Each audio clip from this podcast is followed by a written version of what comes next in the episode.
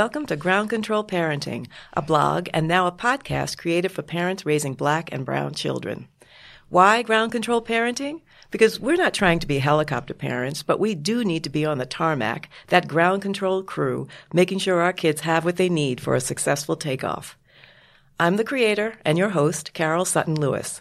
My daughter and two sons are in their 20s, and I've been writing about parenting and education issues for more than a decade. In this podcast series, I'll be talking with some really interesting people about the job and the joy of parenting. I'm so excited that our guest today is my dear friend Deborah Roberts. Deborah is an award winning correspondent with ABC News. She regularly reports on 20/20, Good Morning America, World News Tonight with David Muir, and she's also served as an anchor and co host on Good Morning America, World News Tonight, and The View. And as most everyone knows, she's married to Al Roker, the beloved weatherman, TV journalist, and Today Show co-host. They are the parents of Leela, 21, and Nikki, 17, and Deborah has a stepdaughter, Courtney, who's 32. Welcome to Ground Control Parenting, Deborah. So, Happy to be here. So excited to have you here. I feel as if this is the continuation of a conversation we've been having for years, and I'm glad that our listeners get to be a part of it. So we've been talking about our children, especially our daughters, for a long time, and just a little bit of backstory when Tyler, my daughter Tyler, was in high school, she got to know your daughter Leela in middle school.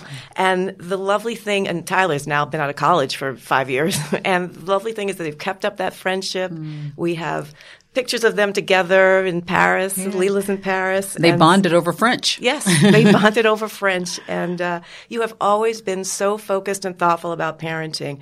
In fact, you and Al wrote a book about parenting together a few years ago called Been There, Done That Family Wisdom for Modern Times, in which you talked a lot about parenting issues. So you've got a lot of great perspectives, stories, and wisdom to share. So welcome. welcome. Thank you. Not sure I have all the answers, but I'm trying every day. Yes, you are. And that's all, all that's important. that's what we need to do. So I want to start by talking about a piece of advice that I generally give to parents, and that is that you raise the child that you have versus the one you were or the one that you wanted. So I want to just start with a little bit of background on the child you were, little Deborah Roberts. Growing up in Perry, Georgia with her eight siblings. You talk in your book about um, what that was like, and it's amazing. By the way, if you haven't read the book, you need to read the book. it's really amazing, um, really well done, and really interesting, and your voice really comes through so well. Thank you. Um, you talk at, about your mom raising all nine of you, and while she was loving and caring and, and very powerful in your family, you wished that she was a little bit more affectionate, a little bit more demonstrative. And I'm curious about how that's impacted how you raise your children. Well, you know, it's interesting because you don't think about those things when you're in the moment as a child, mm-hmm. right? Mm-hmm. I mean, I know that my mom sometimes when we would like hug her a long time or I would lean on her for a long time, she was like, okay, enough, enough already. she was very loving, mm-hmm. but just not really huggy, huggy, huggy as much as I wanted her to be. Mm-hmm. I never thought about that that much as a child, but mm-hmm. later on in life, of course, I began to think about how I was parented and that my mom was a little more stoic. And I was always very demonstrative and always very lovey lovey and I love you and, mm-hmm. you know, to my sisters and brothers. And they always thought I was very Pollyanna like because I was always like goody goody two shoes and looking for the bright side of everything. That's just my personality.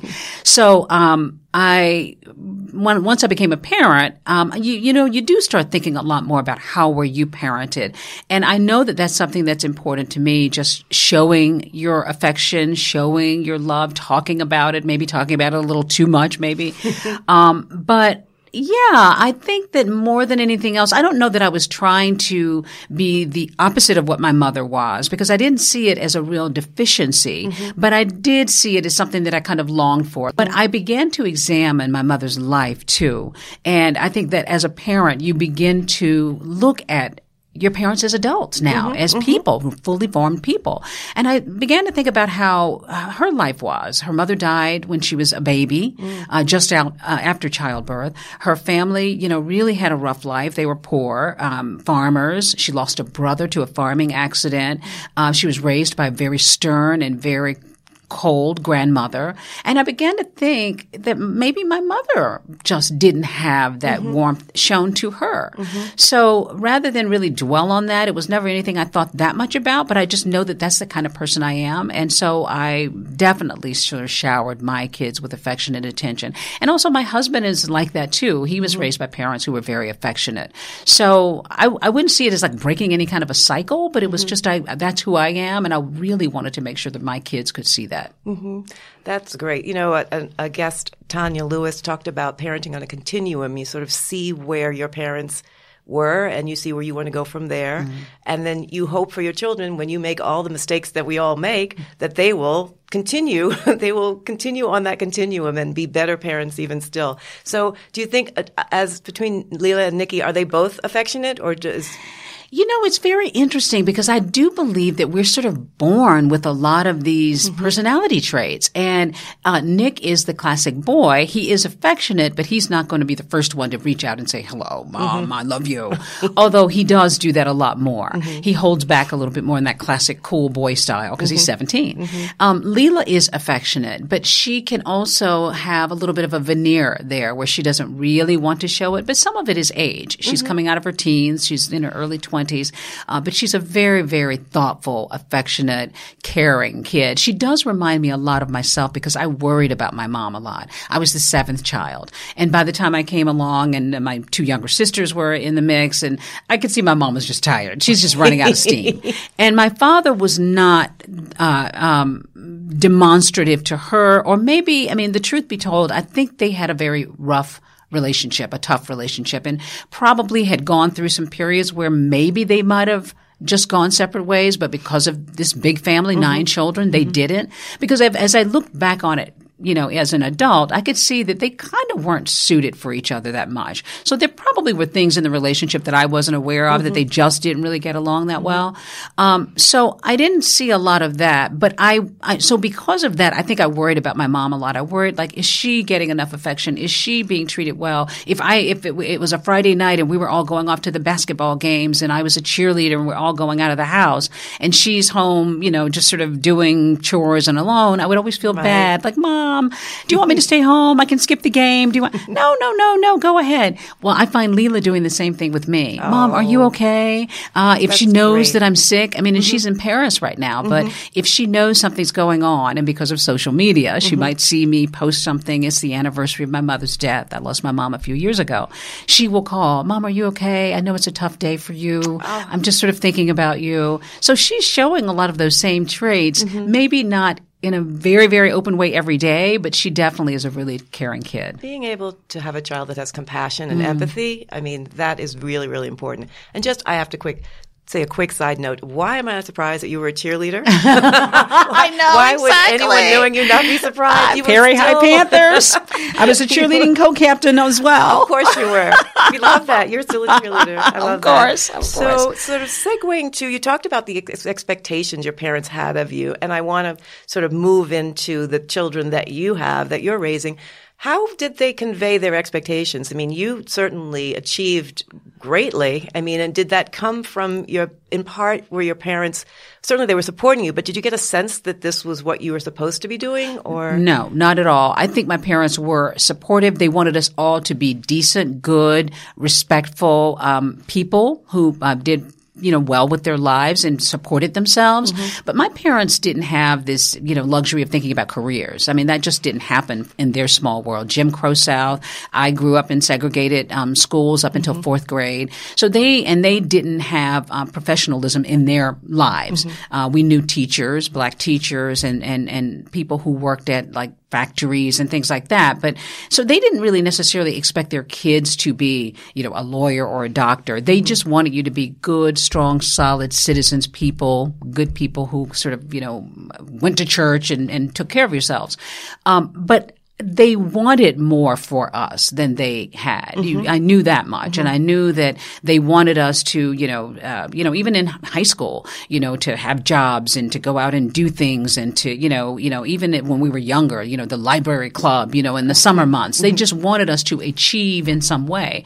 Um, but I don't think anybody necessarily pushed us to to do more. I think most of the expectations around my community were, you know, if you worked at, you know, the bank or if you, you know, worked at the Air Force Base, which a lot of civilians worked at the Air Force Base that was nearby, or you became a teacher, that was kind of success. Mm-hmm. And for those who went beyond that and might have gone on and gotten their masters and, and done a little bit more in school, mm-hmm. that was really icing on the cake. So I think they didn't know what to make of me. I was kind of the unicorn in the family, like this girl just has these high hopes and high expectations. And yes, I was a cheerleader. And yes, I was in all the clubs at school and the homecoming court and all of this. And so I just had like bright, big expectations for myself. Mm-hmm. And I think my mom was really just touched and in awe of that. I mm-hmm. watched her watch me kind Right. of in amazement. Right, Like, right. where did you get this sparkle and energy? But she was excited by it. That's great. So let's fast forward and let's talk about your expectations with your kids. And again, you were so helpful in having written this book because I could just pull from it with You my know questions. exactly what my life is about. well, I, I think a lot in parenting about the expectations of what, what you think your children are going to be like versus the reality of what they really are. And um, there's a great example in your book about um, the struggle between, or the frustration of um, having expectations for your children. You kind of, and, and you coming from Georgia, New York, and the world is your oyster, and you think of the grand things your children can do. And the moment when you realize that your child doesn't want to do what you want them to do. Can you talk a little bit about Leela's school, I think high school in particular, her her decision to go a little bit in a different direction than you had anticipated? Yeah, a completely different direction. And I got her permission to talk about this, by the way. So Great. I'm, I'm Thank you, okay. we can just open up. Yes, exactly. You know, having grown up in a very humble setting in the South and not having access to, say, or, or, or um, exposure to Mm-hmm. Ivy League education, I didn't have anybody who even nudged me in that direction. I didn't have high school counselors who would nudge us in a direction of doing anything outside of the norm, which Mm-hmm. I went to the University of Georgia and that was kind of in my sphere, kind of the Harvard of the South. Of course. So I um, wouldn't have thought about going to Brown or going to Princeton or Harvard or Yale or anything like that. So I think that once I came to New York and of course was surrounded by so much of this, I mean, so many of my colleagues were Ivy league educated um, kids. Um, of course, you know, living in New York and on the Upper East Side and being surrounded by parents and people that I met like you who actually had those um, had that kind of background and also had kids who were going to private schools like my kid. I thought, well, of course, this is what she should do, and this would be great. And I never had this opportunity, so I'm so excited that you will have this opportunity. So to me, it was just sort of like a given. Mm-hmm. You know, you're going to a private school, one of the you know elite private schools on the Upper East Side. You're doing well. You got a great personality. You have a great, you know, she's sharp. She's got brains and just a, a sharp kid. I just thought this was a given. Okay, great. It's just a matter of which one of these schools she wants to go to. And also, too, there's something in the water. You know that with these parents, Yes. and that's the thing I had to get past. You're surrounded by all these parents. I mean, when she was in, um, um, uh, not just kindergarten, but certainly like the early part of school, a lot of these parents were already talking about their kids learning Mandarin so that they could excel going here. And this child, it was very clear there was a strategy going on with a lot of these parents. And I was so naive about it, thinking, oh, so it's so great. Your kid loves lacrosse. Oh, how great. Oh, your, your child is running and doing the violin and also doing soccer and doing this. oh, wow. Your kid is really driven. That is so great. Wow. Little did you know. Little did I know. And eventually it became apparent that these were parents who were grooming their children for a certain, Mhm. You know, place in society. And so once I sort of recognized that, you know, I mean, I continued, I think, to nudge Leela in that direction, but I could see that she was resistant. She wasn't particularly athletic and she didn't really like athleticism. I mean, she would try to do certain things that we wanted her to, but that wasn't her thing. She liked creative pursuits. You know, she liked theater and music and things like that. And that was great. We had her doing the violin. She liked the violin okay, but not that mm-hmm, much. Mm-hmm. But I kept pushing. I kept mm-hmm. pushing. And she was like, I don't really want to do this.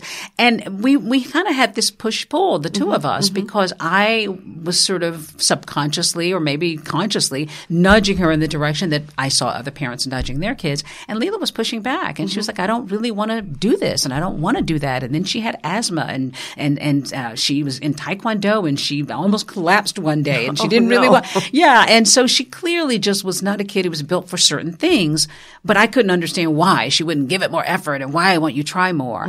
And then at a certain point, there was a crisis, and it's about the same time a lot of kids are having crises anyway in adolescence, where you know they're peeling off from their friendships and doing all kinds of other things. The, the little core group they used to be with, they peeled off from, and she was starting to sort of doubt her smarts. She ah. sort of thought that everybody was smarter than she was, mm-hmm. and say she struggled in math a little bit, but did really well in other classes. But somehow she just seemed to have this insecurity that everybody else is doing really well and she's not. And that became a real crisis for us because I knew that she was a bright girl, but I knew she was also feeling some deep insecurities. And I kept pushing her harder, and she was sort of pushing back. And I could see that we were having a real problem. There is nothing like being a child in a world where you've got the parents pushing the kids, you've got the kids with their entitlement to being the best of the best and, Mm-hmm. and going along with it and then feeling like you don't belong. So Right. clearly, I mean, and, and, and as a parent, there's nothing worse than watching your child's confidence Mm. get chipped away at. So, so, but Leela, superwoman that she is, took her matters into her own hands. Yes. And, and decided that she would go to my alma mater. Mm. Oh, I always art. forget that. Right. That's right. That's right. That's right. So she applied and got into the LaGuardia. Now it's LaGuardia School of, the performing arts Yeah. or something like that. It used to be music and art. We merged Yeah. with performing arts. As one who grew up in the public school system here, but was introduced to this world of intense manic parenting to get to the mecca of wherever,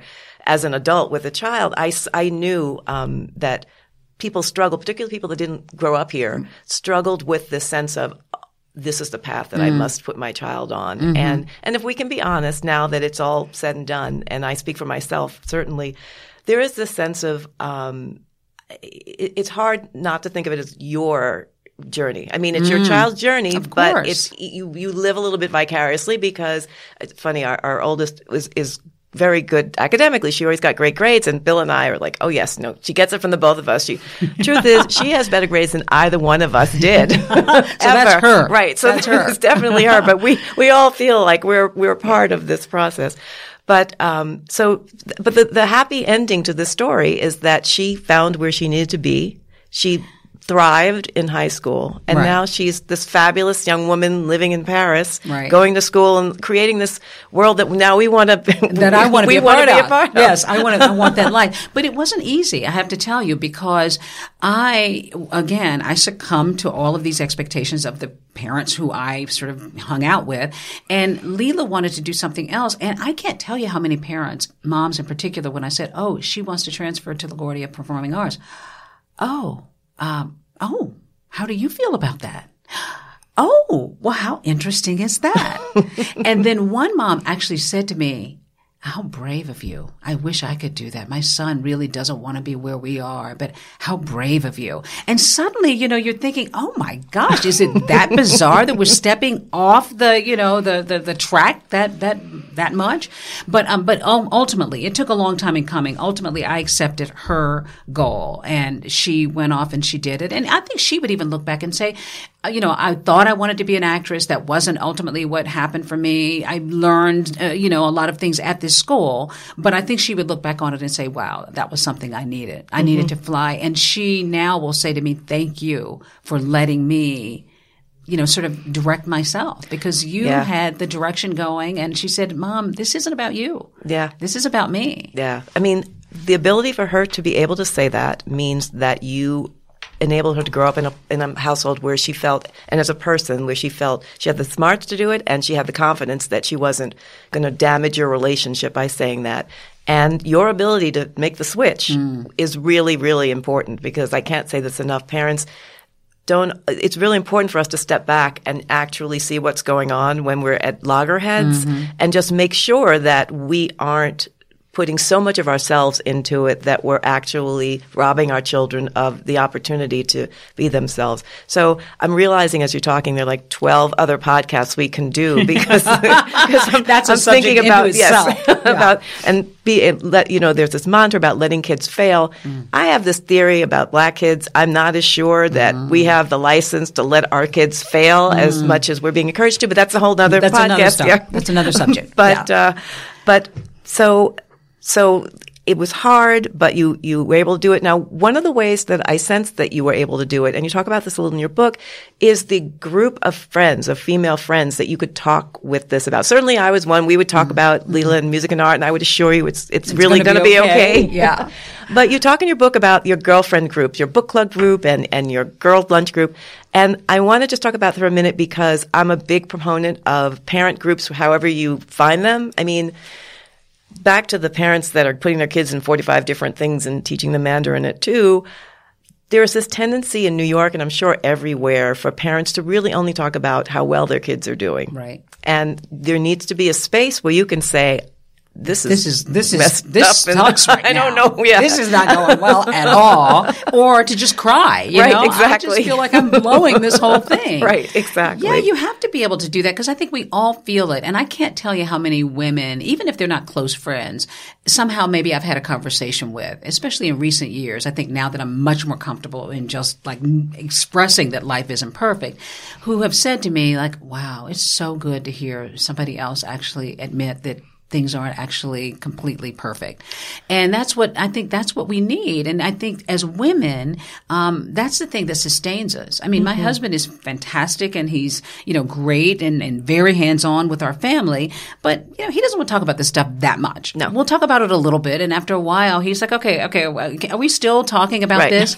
and I'm like, okay. He feels like it's been solved and Right. we've come up with something. So why are we on it anymore? Yeah. Check let's move on. box. Move on. Let's move on. So the girlfriends, I think, have been just a savior for me over the years. And whether, I mean, I don't have a long running group that I've just been with since high school or college that some people do, but just friends I've even made along the way and still continue to, you know, um, but, but who you feel you can trust.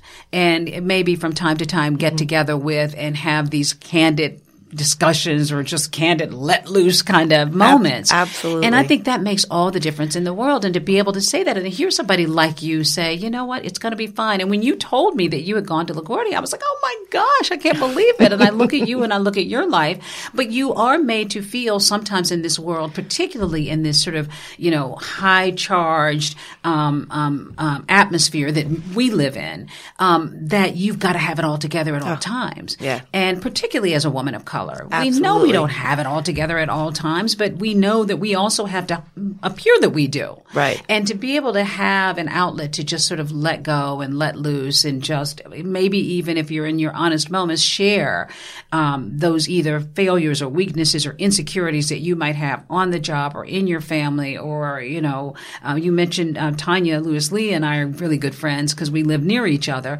And for us to sometimes just get together, we feel like our husbands are kind of similar guys and, and just to sort of make jokes and, and, and just sort of let it go. It is Oh. so important and I think so nurturing and, and just a lifeline. It, it absolutely is a lifeline. Just knowing somebody else hears you Mm-hmm. and can say to you, you're going to get past this, or you think that's bad. Let me tell you what this is. and you're like, okay. okay, exactly. So I I want to switch subjects uh, um, because as again again we could talk about so many different things. I want to talk a little bit about Nikki, but in the context of and, and Leela as well, in the context of race. You know, this podcast and my blog it's all about parents of black and brown children, and I'm particularly interested in how you and your husband, both both well known public figures, black public figures.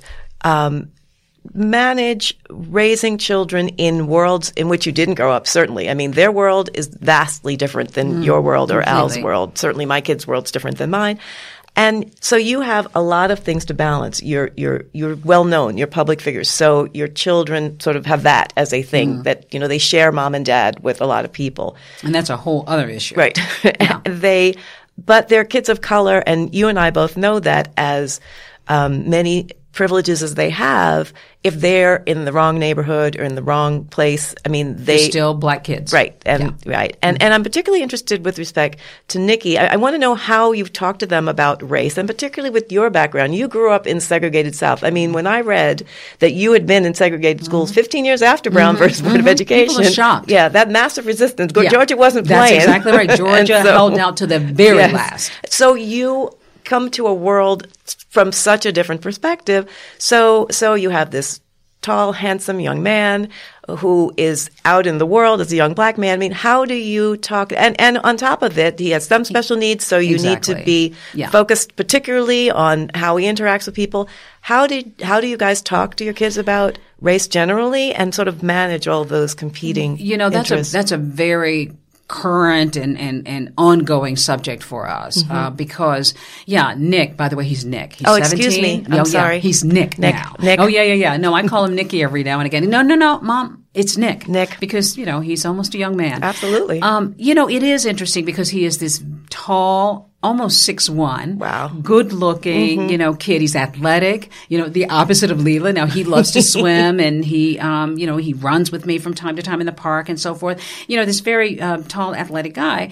But he also as you said he has some special needs. He's got some learning disabilities. And so he can be a little naive sometimes about the world. Now on the one hand um, he travels the subway all over the city and can find any place and come visit me or go do whatever like nobody's business. I mean better than I, I can. I'm not much of a subway rider, but he really is.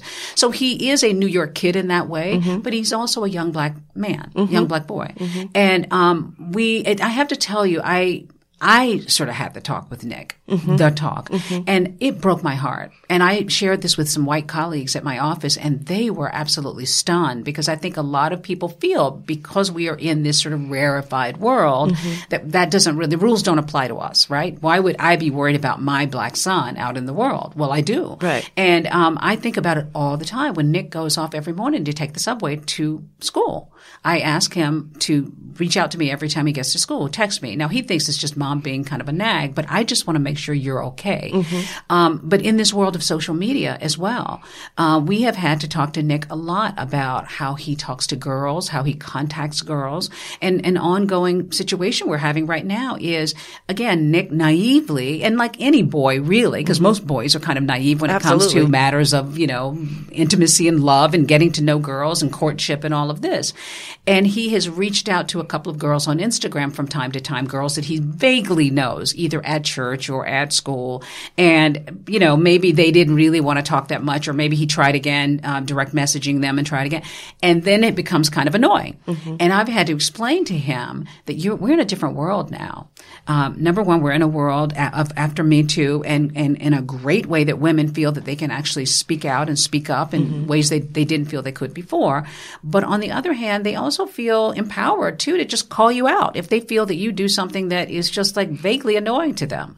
So whereas before, boy, and I've ex- I've explained this to him, and many times, whereas before when I was growing up, a boy might you know annoy you. I remember sitting in school and boys would like pull a girl's bra strap, like Oh, a guy, uh-huh. the guy sitting Right. behind you might snap the bra strap, just kind of being funny and silly. I mean, yeah, whatever. It's boys being ridiculous. Today, a girl might call that assault. Ah, yeah. And I've. I've had to explain that to him, and also I have had to say to him, "And you're a young black man." Mm-hmm. And li- Nick, to some people, you're intimidating. You're tall. You've got a deep voice, and I, that just breaks my heart because I'm basically saying, pull yourself back a little bit and be careful. I had to say to him once, if you're down in the subway once and you're, you know, he doesn't generally stop to buy anything, but even if you were buying something, if anybody ever mistook anything, just put your hands up.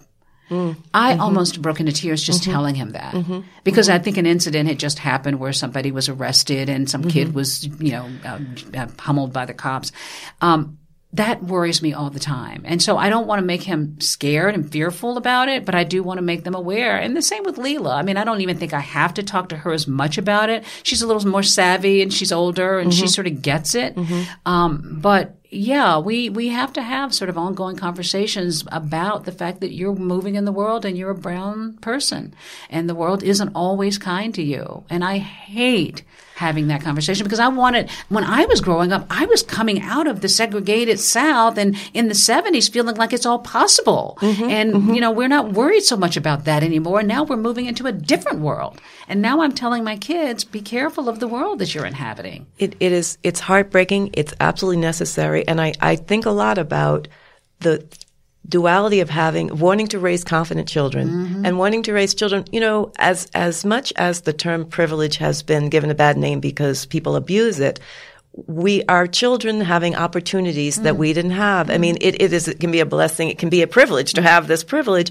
Part of your exposure to the world is your ability to take advantage of opportunities, your ability, ability to walk confidently into confidently into rooms where you might not have Right. wanted to walk or been able to walk before.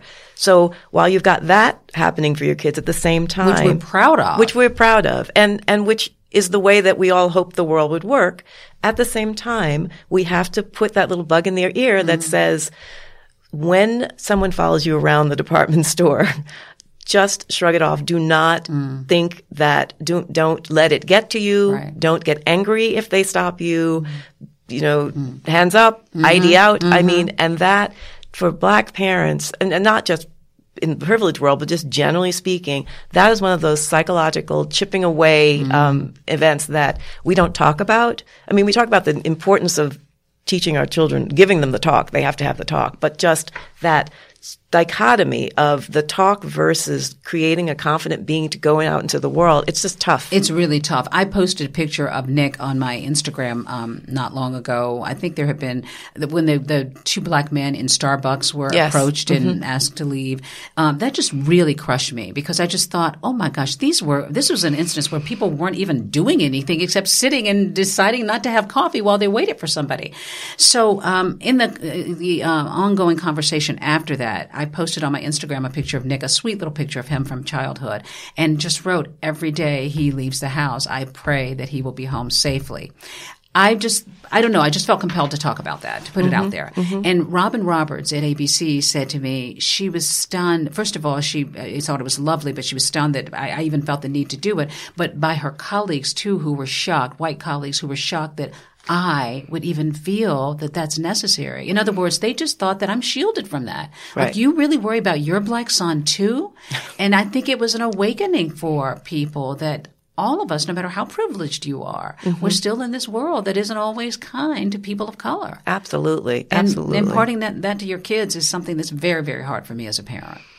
Yes, no, it is. It is. And it continues to be. But again, the importance of talking about it. I mean, talking about it with your peers, us talking about it, as well as talking to your kids about it. Um, and, and finding, getting advice and thinking about different ways to do it so that you're not, um, you're not inadvertently putting fear into your child that's going to impact the way that I mean I'm focused on the boys it happens with the girls as well but we have I have two sons they are tall they are um, uh, they have tempers they're normal people Right, and right. and you just live in fear that Somebody will misinterpret. Right. And and there's a chance for it to be even more I mean, I'm I'm thinking of my children, they they're used to walking in the world where their ability to think about things and that they're not going to be challenged for something that doesn't that is sort of so left field mm. like they're walking with their white friends. I mean, they mm. now understand that it can happen that they'll be stopped. Um, I remember an incident in high school where one of his friends jumped the turnstile. A white friend jumped the turnstile, and I just had this vision. So the cops stopped them all. Yeah. So we had to have a long talk about, you know, He might get away with that, right? but you may be right, arrested. exactly. I mean, on Yeah. the one sense, you want, you know, I joke about kids needing some sort of adversity. They need to know the world's not sort of all rainbows and, but it's really important that our kids understand it and, and, um, it there, it's heartbreaking, but it, the fact that, I mean, the fact that's more, it's important for our white colleagues to understand that there's no special category of black people. Right, right. we may get good seats in restaurants. We may get waved in very quickly, but on the other hand, we can also get into something, you know, and if there's a traffic stop. So it's unfortunate, but it is true. So one quick question before we wrap up: Instagram, your um, social media. You, you, you've been, I, you, your your game is strong. I've been watching you. My daughter rolls her eyes all the time. But so here's my quick question about the you, your kids on Instagram? Like, Mm. do as they get older, does there come a time? I mean, do you have to get their permission on what you post about them, Yes. or ah, yes, but um, yeah, I mean they, they they are so concerned about I didn't like that picture. They're concerned about how they you know Ah. appeared in something. or you Leela right now because she feels like a lot of young women they've reinvented themselves over the years. Mm-hmm. So they look back at their pictures when they were seven and eight before their braces, when they had on that T-shirt with the stain that they wore all the time, and you just love it. And I post it like, oh my baby, I'm thinking about her Throwback Thursday. Mom, take that down right now. I hate that picture. So yes, I mean mostly I think um, it's fine, uh, but yeah, they do want approval on some of the things. I think it's very funny because I'm just trying to like. Um, live an authentic life a little bit on Instagram. I mean, mm-hmm. I show pictures of myself working out, sometimes no makeup, sometimes my hair is all over the place. I'm thinking, did I really do that? And then I look at friends who have these nice filters. Oh, my And I'm thinking, why am I not doing the filters? How come I'm the only one not doing filters? And Leela's like, Mom, please, what are you doing? What are you doing? but on the other hand, I can't tell you how many followers I have who say, I just love that you're willing to just kind of put yourself out there and live out loud. And so I mostly maintain it because for work, it's good to have a social media presence and they like us to do that.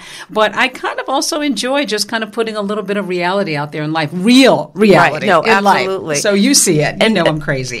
You know, it's great. Just a tip though for listeners who are putting their kids all over Instagram, just make sure that you're consulting with them, particularly as they are older, because that stuff lives forever. Mm. And um, I, I worry a little bit, and this is another topic for conversation of another podcast, that we are inadvertently creating a Instagram presence for our children. You're not doing this because you're just doing it from time to time, but people that post about the kids all, All the, the time, time, yeah. there's this at some point the child's going to wrest away that that identity and it's already out there. I agree with you. I agree with you. I worry about that too, and I'm, I'm I'm cognizant of that. Again, my kids are older, yours are older, but I am cognizant of that. And sometimes I'm making pancakes and I put Nick in it in the morning, and you know, and there are mornings where he'll say, "No, nope, don't do that," and then Mm-hmm. Yeah. there are mornings he'll say, "Yeah, yeah, okay." So I, to the extent that it's about family life and family is important to me, and I'm Mm-hmm. out here doing some stuff with my family, I think that's relevant. But to the extent that it's just about, oh wow, look at Nick, isn't he cute? Look at his Right. jeans and his new Right. sneakers. Right. I'm not doing that. Yeah, well, good, good. So we're going to wrap up, and I will wrap up as I always do with my GCP bonus round. my three, uh-oh. three quick questions. Yeah.